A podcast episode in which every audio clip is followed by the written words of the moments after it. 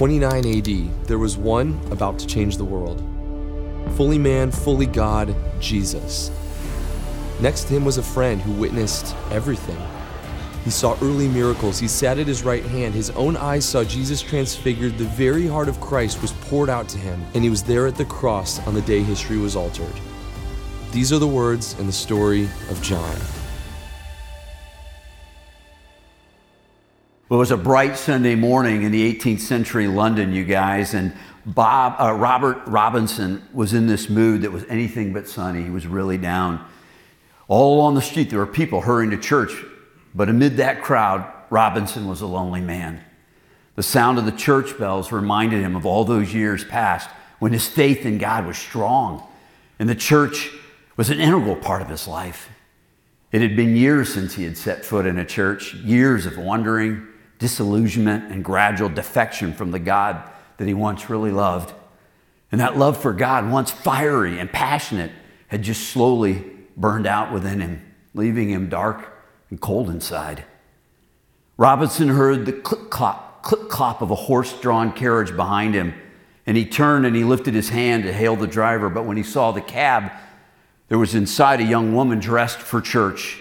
So he waved the driver on, but the woman said to the driver, Stop. And the driver stopped and she said, Sir, I'd be happy to share this carriage with you. Are you going to church? And Robinson was about to say no. He was about to decline, and then he paused and said, Well, yes, I'm going to church. And he stepped into the carriage and sat down beside this young woman. And as the carriage rolled forward, Robert Robinson and the woman exchanged introductions.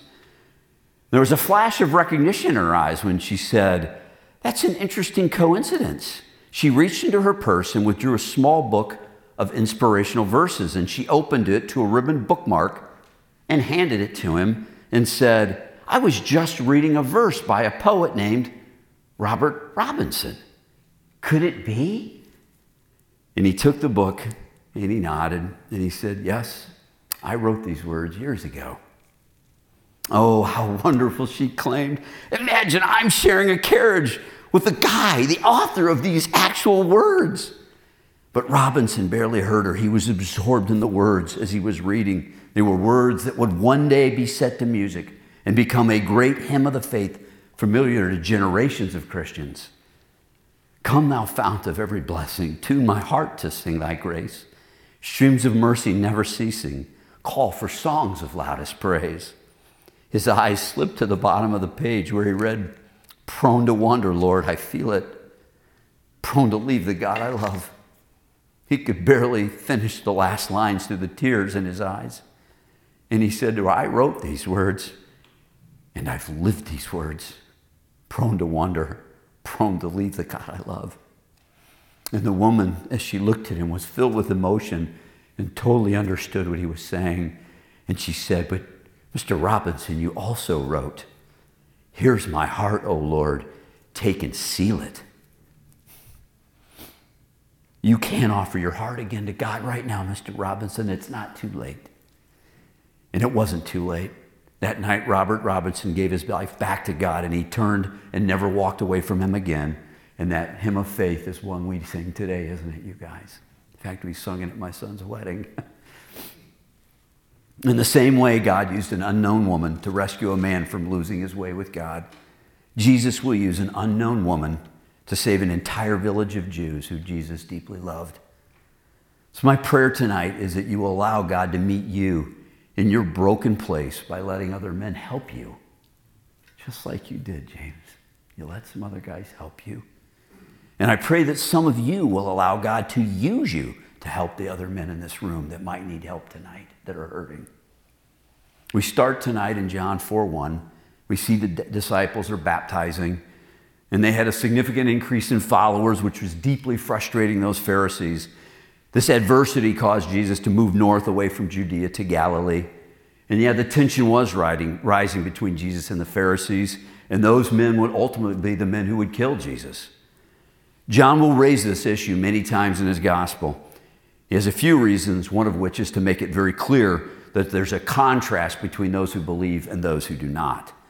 The Samaritan woman was not only rejected by these culturally perfect Jews from Judea, but she was rejected by her own people.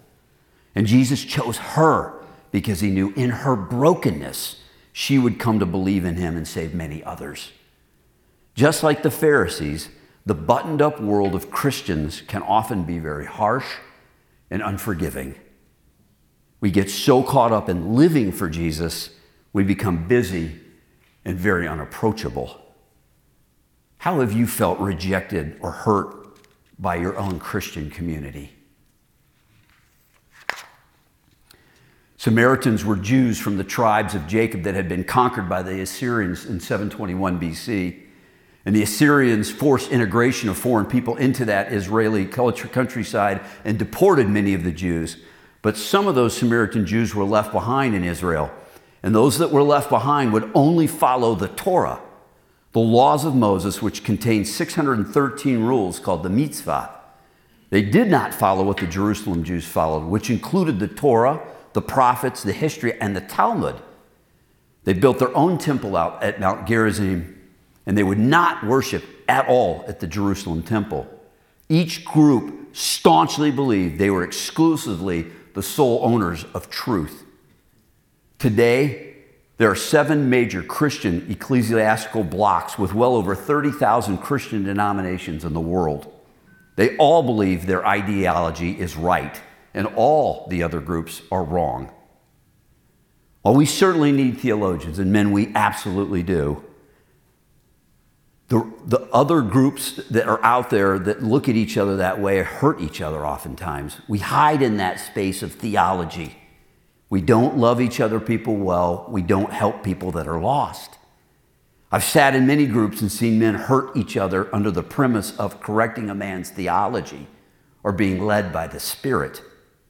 This rarely helps a man in a group setting, and it often humiliates or hurts him.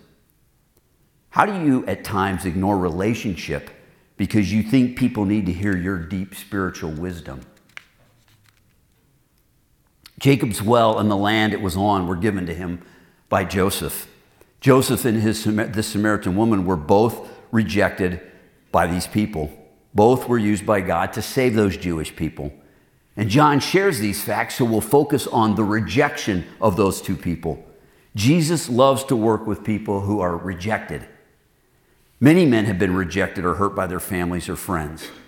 And that rejection often drives us to find our value apart from Jesus. The brokenness in my family drove me to perform to find my value. And I have found strong performance in business and in church creates a deep sense of worth and value that men praise. But I can also tell you this it leaves you empty, disconnected, and lonely, just like the woman at the well. How has rejection of your family defined who you are? Men, please remember that when you are saved, you become part of a new eternal family. It's a new family, James. You become incredibly valuable to God. You've always been valuable to God, but you are valuable to God because now you're His son. And it's not the work that He assigns you that gives you value, it's your sonship that gives you value. Guys, if I didn't have two sons, I, this would have never made sense to me. I can honestly tell you because work for performance was what mattered in my family growing up. That's all that mattered. It wasn't until I had my sons that I truly understood what it meant to love my sons just because they were my sons. I don't care what they accomplish, they're my sons. I love them. And knowing this has helped me feel God's love for me. It's been amazing. I recognize not all men will become dads, but I think there's a reason God lets us be dads. And it's so that some of us, like me, can feel what it feels to be loved by Him. Hmm. So it's an incredible gift to be a dad. I'll just tell you that. And that sense of knowing and knowing God's love is a powerful thing that dads get to experience. And I know not everybody gets to be a dad, I get that. But it's still pretty cool to be a dad and feel that love that you feel for your kids is what God feels for you. What do you need that will help you feel loved by God tonight? Jesus is thirsty and he's by himself and he meets a woman by herself at Jacob's well. And we never learn the name of the woman, but we see Jesus had incredible love for her. And he shows that love by being vulnerable in four ways. First, he asks her for a drink of water. Second, by being with a woman whom his people, his people deeply despised. And third, by being alone with this woman at a very odd time. And then lastly, he absorbed a lot of her deep, mean spirited questions. Jesus chose to be vulnerable with this broken woman because he knew it was the only way that he was going to get her to believe in him. He shows how incredibly valuable women are in his eyes by doing this. This scene at the well also shows how Jesus chooses people with broken lives for his kingdom work. Broken people are humble and far more sensitive to those with similar pain. For me personally, I can feel the hurt of a man whose father has been missing in his life. And it's interesting how less judgmental I am of a guy who's been abandoned by his father. I'm far more likely to enter into that guy's life than I ever would have been. And Jesus models how a vulnerable man can help people just by connecting with their pain. That's what he did with that woman. What painful parts of your life help you connect with other men?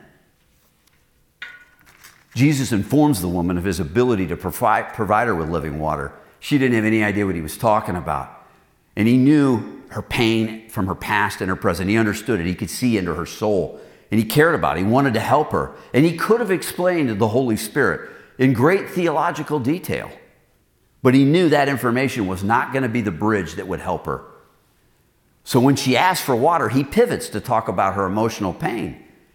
Her emotional pain from broken relationships left her isolated and alone. She's there at noon by herself. Not a common time for a woman to go get water. He enters into that pain. Now, we don't know if she was an adulterer. The text never says those words at all. And over the years, commentators have inferred that, but it doesn't say that. She could have been divorced by five husbands.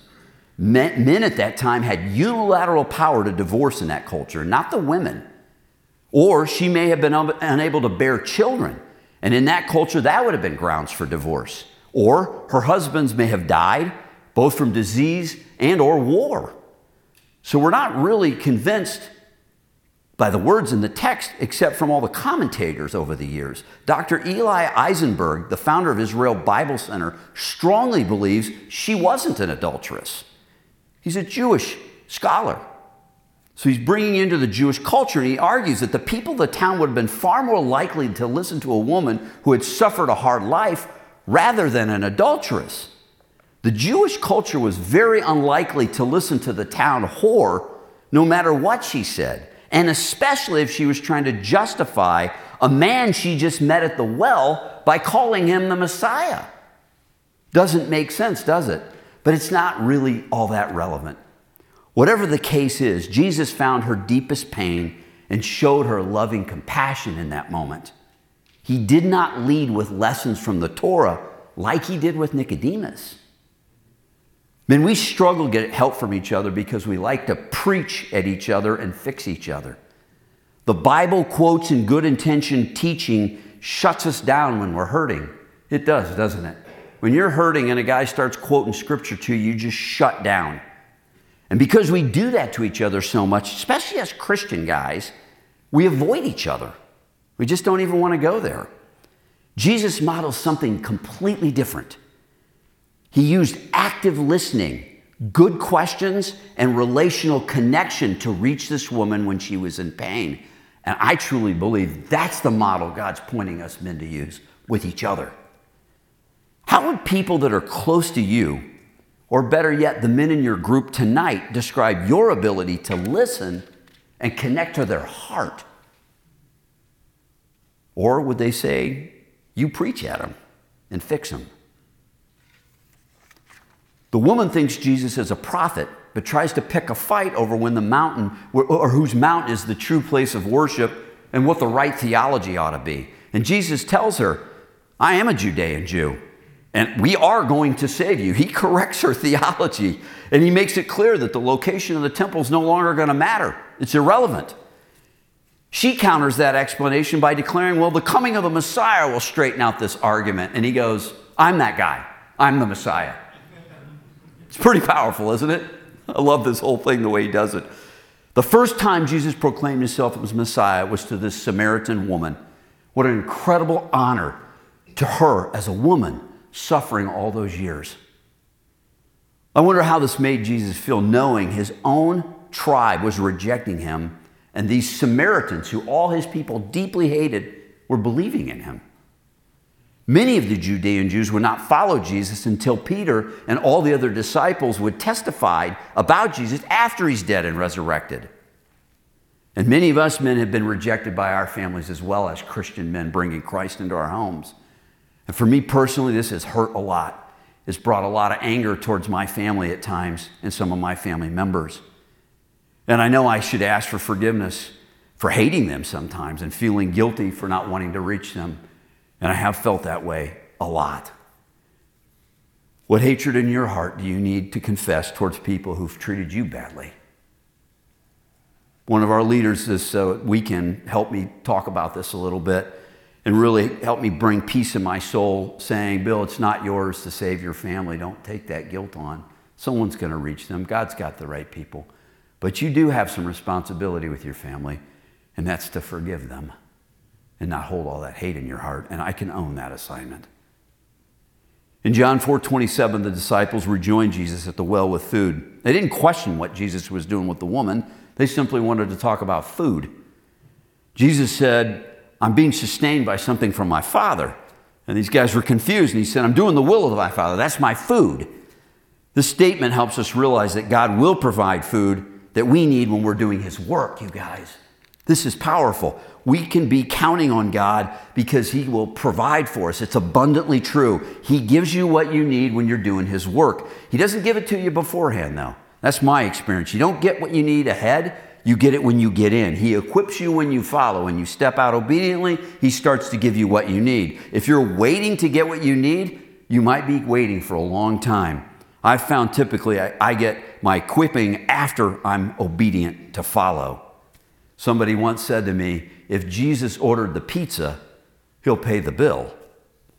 It's like, man, I get that. What are you waiting to get from God before you will step out to serve? What are you waiting on before you step out to serve? Jesus made it very clear that the Samaritans all around the disciples, the ones they hated, were eager to hear the truth and to follow. The very people they ignored when they went to get the food were waiting to hear the gospel. And they didn't share it while they were there. How do we know? Because he said, The people that you're going to reap, you didn't do anything for. Everybody else did the work and now you're going to reap them. So they clearly didn't do anything when they were there getting food. And Jesus said to them, Open your eyes. That's pretty blunt. That was pretty direct. There's people all around us, you guys, that are needing to meet Jesus. Open your eyes. You just got to look around. You got to have some motivation in your heart to say, I want to go talk to people that don't know him. When was the last time you had a conversation with an unbelieving man about his life or his spiritual life? When was the last time that happened? Open our eyes. That's what Jesus is saying. Many Samaritans believed because of the testimony of this woman. Her testimony led them to Jesus. And then he stayed with them for two days. And then they believed because they heard his words directly. Our words don't save people. Your testimony doesn't save people. Your words lead people to Jesus. And then Jesus saves them. The Holy Spirit convicts them. James taught us that tonight. He heard the words, the Holy Spirit convicted him, and then he was saved by God, right? That's what God does. That's how he works. The only thing we have to do is share our testimony. But if you never share your testimony with anyone, you're not going to lead anybody to Jesus. Nobody. You don't save them, you just lead them to Jesus and He saves them. You just got to keep that order in mind. It's not your problem to save them. When was the last time you shared your testimony with anyone, even just yourself, to practice what you would say if you were around someone? Seriously, have you ever practiced? Guys haven't even rehearsed their own story before. And that's why I'm so proud of James because that was the first step. It's an important step because James is now going to tell that story thousands of times in his life. And he's going to get better and more passionate and more clear on what happened. And that story will bring people to Jesus. That testimony is powerful. And James took the first step to practice it with you guys. That took courage. How much courage do you have to start practicing your testimony? Now we're going to switch stories and go see another unnamed person who heard the words of Jesus, trusted those words, saw a dramatic miracle, and then brought many to Jesus. In John 4:43, the royal official from Capernaum found Jesus in Cana and asked if he could heal his son. And Jesus accuses the guy of just wanting a miracle. And the guy brushes him off and says, No, no, I think you can heal my son. I believe you can heal my son. He didn't care about the miracle. He wanted Jesus to heal his son. And Jesus saw his belief and he spoke words, and his son was healed. That man took Jesus at his word and left believing it had happened. The words of Jesus have that kind of power. And if we believe in Jesus, we too will see that miracle happen in our life. God's Word, His Bible, the words in the Bible are Jesus. It has power to change you every day. Your intake of the Bible will have a direct impact on the transformative power of God in your life. Heart of a Man is committed to help you study God's Word because it gives you power. It affects you, it changes you. In addition to this class, we've built a tool to help you learn. Deep Waters Project on March 15 will help you learn how to use that tool. I'm asking you to come, guys. I think we got over 50 guys signed up already. Join us. We can fill a room and teach you guys. We'll have two hours of training. It'll be fantastic. And it will help you hear God speak through His Word. It will help you be far less dependent on what other men tell you the Bible says. And it will help tune your Holy Spirit to the Word of God. And this is what you want every day. How will you develop your ability this year? to hear and respond to the words of Jesus. How will you do that? This is powerful, you guys. And the last scene we see was this a royal official coming in and he's realizing his son is healed. His son is healed. This is a miracle that spanned time and space. Jesus was not anywhere near this boy. He's healed. It's powerful. And Jesus heals. He can do that anywhere at any time. He has that kind of power. But Jesus picks and chooses who he heals. You say, why doesn't he heal everybody? Because not everybody will believe. Jesus chooses believe to heal people so that people will believe, and he affects you so that you'll affect people to help them believe. And he chose that man, that royal official, because that guy was going to be passionate about bringing his family to it. And he chose you for the same reason. Because you will be passionate about your belief to share it with others. It's the passion of men that drives other men to say, I want to know right? If James goes up to tell his story and he's like, I, I kind of think it, ha- I don't, I, maybe it didn't happen. I'm not so sure. Maybe I, it's okay. I, no, I didn't, yeah, I'm okay. And sits down, you're like, what, what did he, what did he just, say? what was that? But if he gets up and says, God met me, I saw him, I looked him in the eyes, he saved my soul, I'm a different man. I walked in, my wife said, he's different. That's a different guy. That's not the same guy. Guy's gonna tell, tell what? I want to hear that story. What's going on with that story? That's passion like you have when you go to the Colts game or the Pacers game or when you go paint or whatever it is that you do that you get all excited about. Right? Yeah. You guys get excited about all kinds of things. I've seen you, you little quiet guys, you're all quiet, and then you get into your hobby and you got passion pouring out of your ears and you can't shut you up. But then all of a sudden you say, Well, tell me your testimony. I, am not so sure what happened. I don't know. Maybe I. What? God saved that royal official. Jesus did because that man had passion and he stepped into his home and he said, God has saved my son. And the whole house said, Praise the Lord.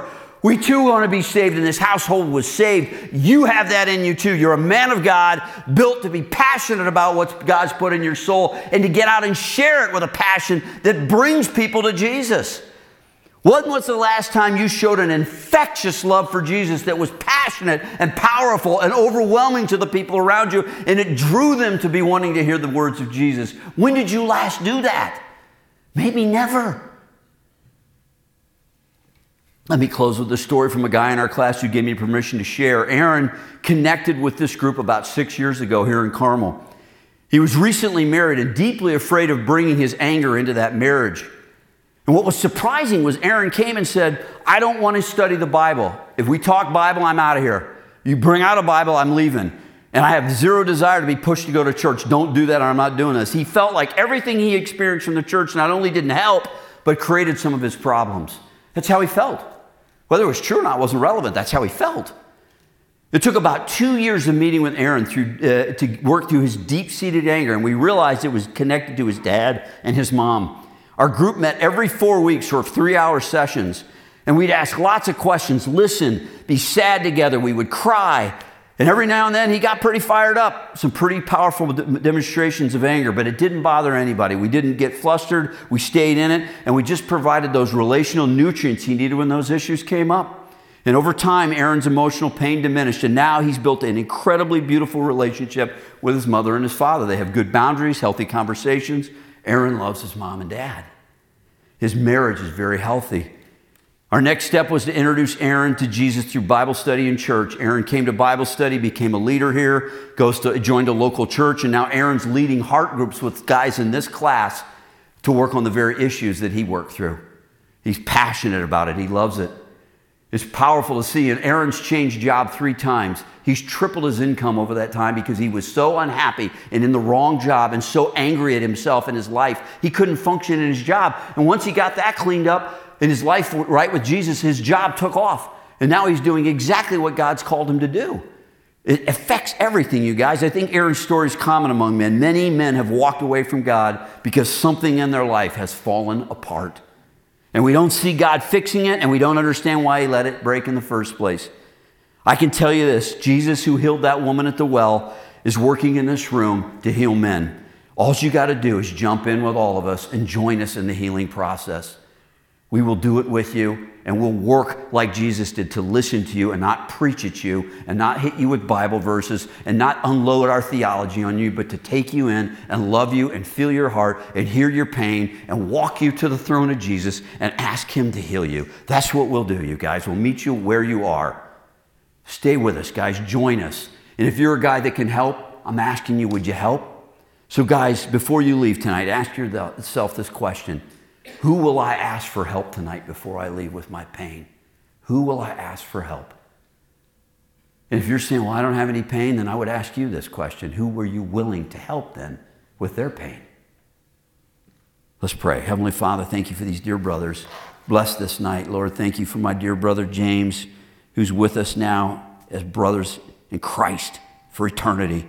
Thank you for these blessed men, Lord.